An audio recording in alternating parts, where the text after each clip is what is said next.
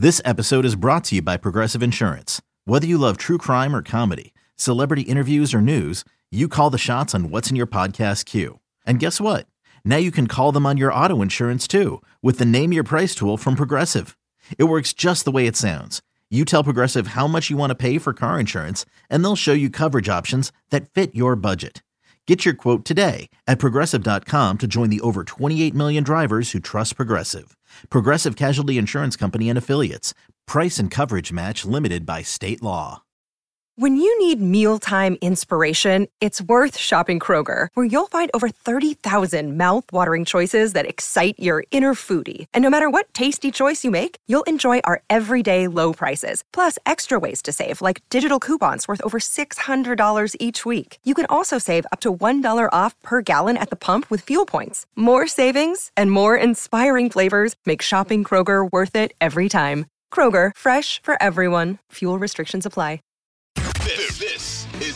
Game Day in Cincinnati with Lindsay Patterson and Mike Santagata.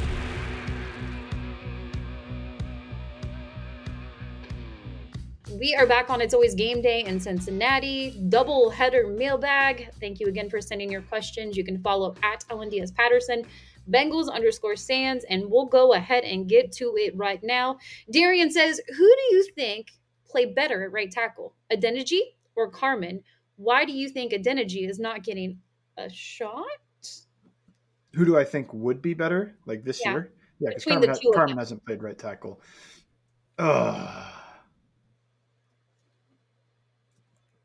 That is just something that we'll have to see. My my concern is I thought Carman was better at left tackle than Adeniji was at right tackle, but that change isn't always easy. I always think of it like switch hitting in baseball. Better chance that the guy can do it than switch hitting, but switch hitting in baseball where some guys can just do it. They could just flip everything, different hand on top, different leg in the front, step in different, everything like that, and they're fine. They just they're still hitting, they're still able to do that. Maybe they have a preference, but they can easy just like that.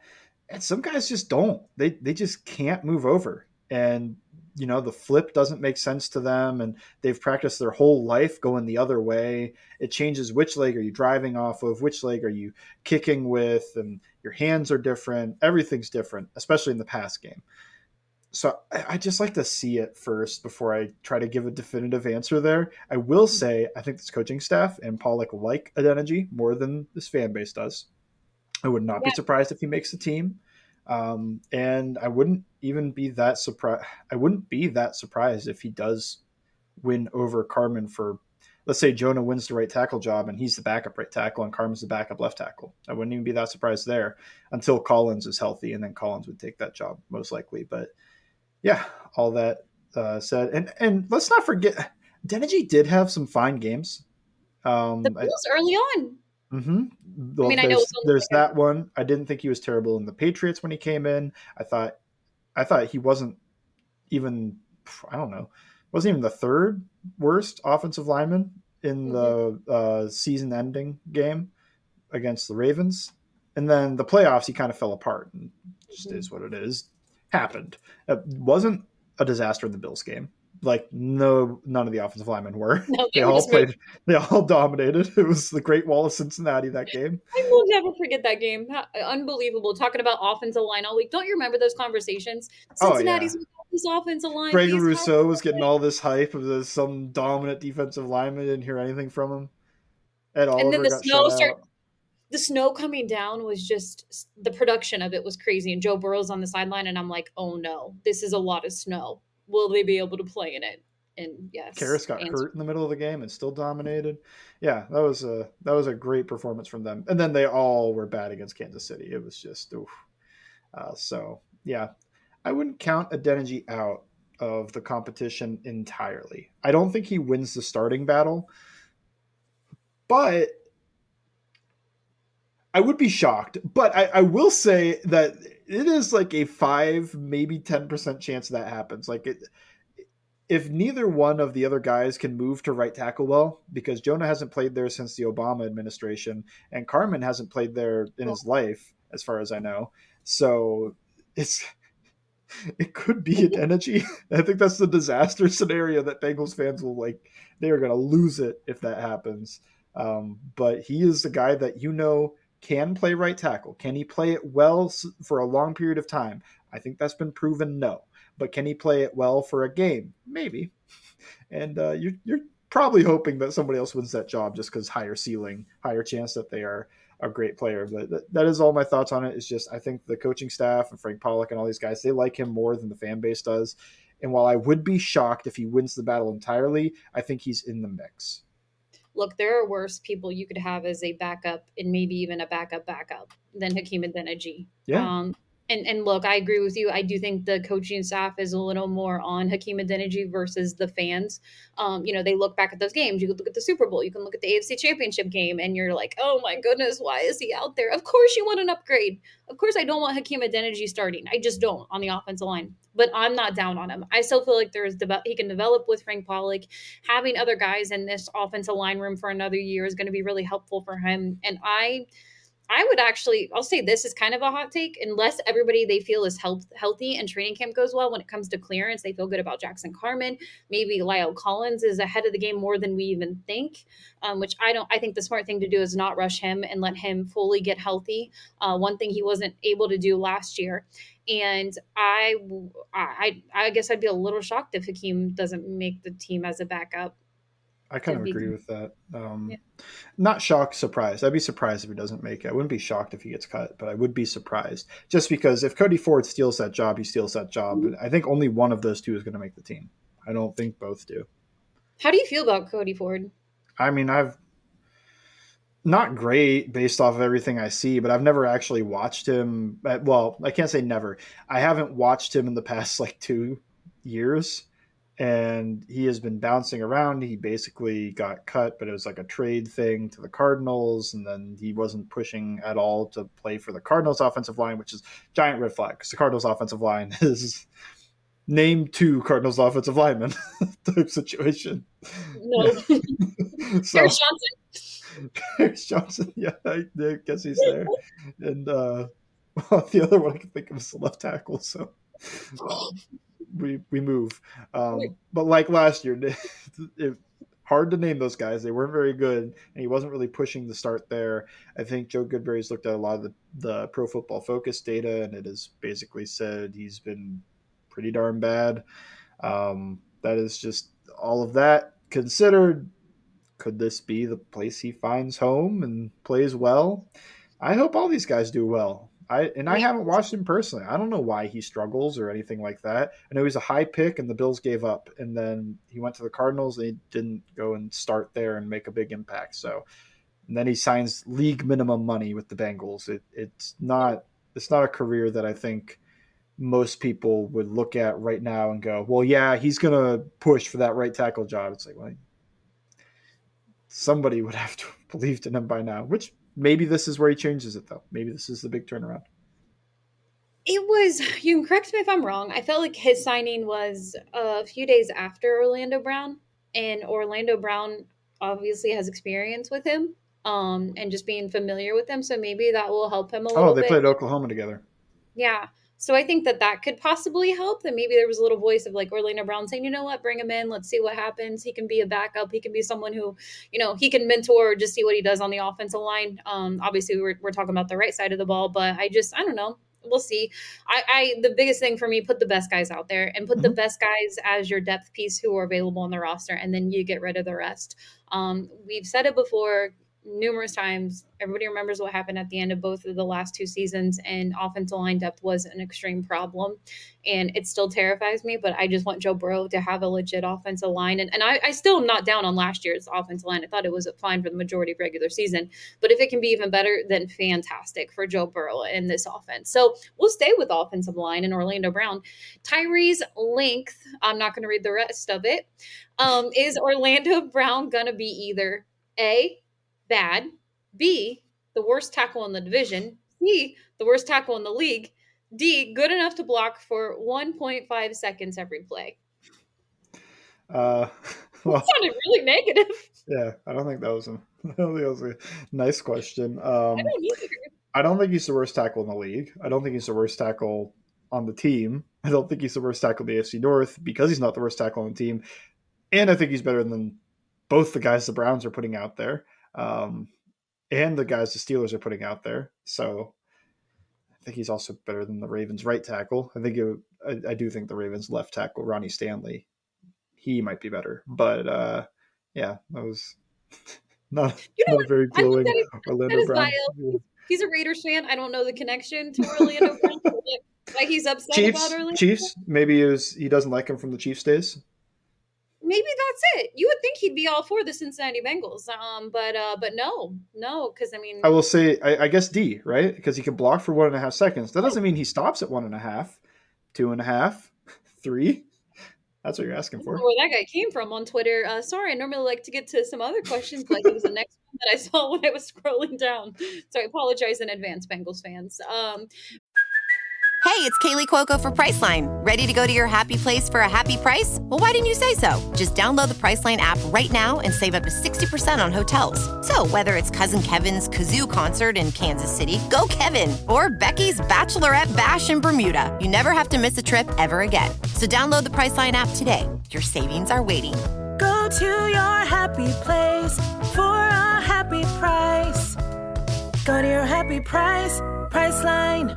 Brandon says, Would you rather move on from Higgins after the season and get a return while you still can, or let his deal run out and either extend or franchise tag him, but risk getting only a comp pick in return? Allocating $100 million to three players will be challenging if they do extend him. Yeah, whatever. Extend him. Blue chip player. Yeah. 100%. I just, I'm not worried about it. I, Teams have done this since forever. Peyton Manning, Reggie Wayne, Marvin Harrison. Torry Holt, Isaac Bruce, Kurt Warner, uh, Larry Fitzgerald, Anquan Boldin. Well, Kurt Warner, whoever they had at quarterback. I guess that, that one they didn't have the quarterback to worry about so much. But I mean, teams have done this forever. Why aren't teams asking us about Tyreek Hill and Jalen Waddle all the time? Because you could do the Eagles. Yeah, do DeVonta the... Smith, AJ Brown, Jalen Hurts. It's like it, you don't hear it. Yeah, it, it feels like it's just. I mean, this could just be me, you know. Where where am I? I am in Bengals circle. Yeah, same. But I, I never see teams question the Eagles or the Dolphins or any other great wide receiver group that is going to cost a ton of ton of money and asking like, well, they can't afford that, and like we all live under the same cap, and to me, the Bengals sold the rights, the naming rights to absolutely everything just for this scenario. They want to be able to pay all these guys. So I would reject both those and just extend them. 100 mil to those three guys, sure, whatever. I don't care. Like that's gonna oh, yeah. that's gonna be what makes the team the best. I would say Tee Higgins three year deal around 24 million dollars a year. Three year extension, basically a four year deal, I guess is what my yeah. mind is.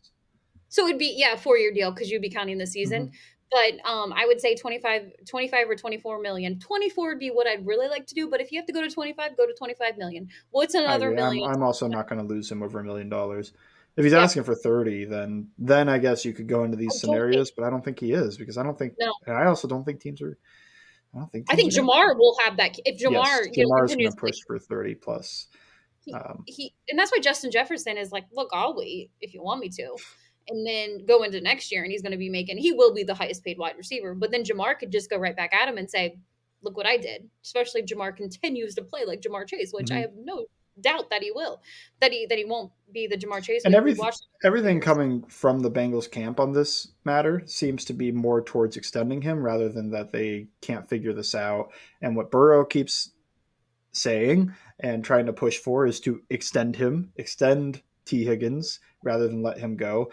But if it's me, also, if I do take into account, let's say Tee Higgins wants thirty million dollars a year, and you you can't pay it because it's five million more than what you want to pay rather than just one million.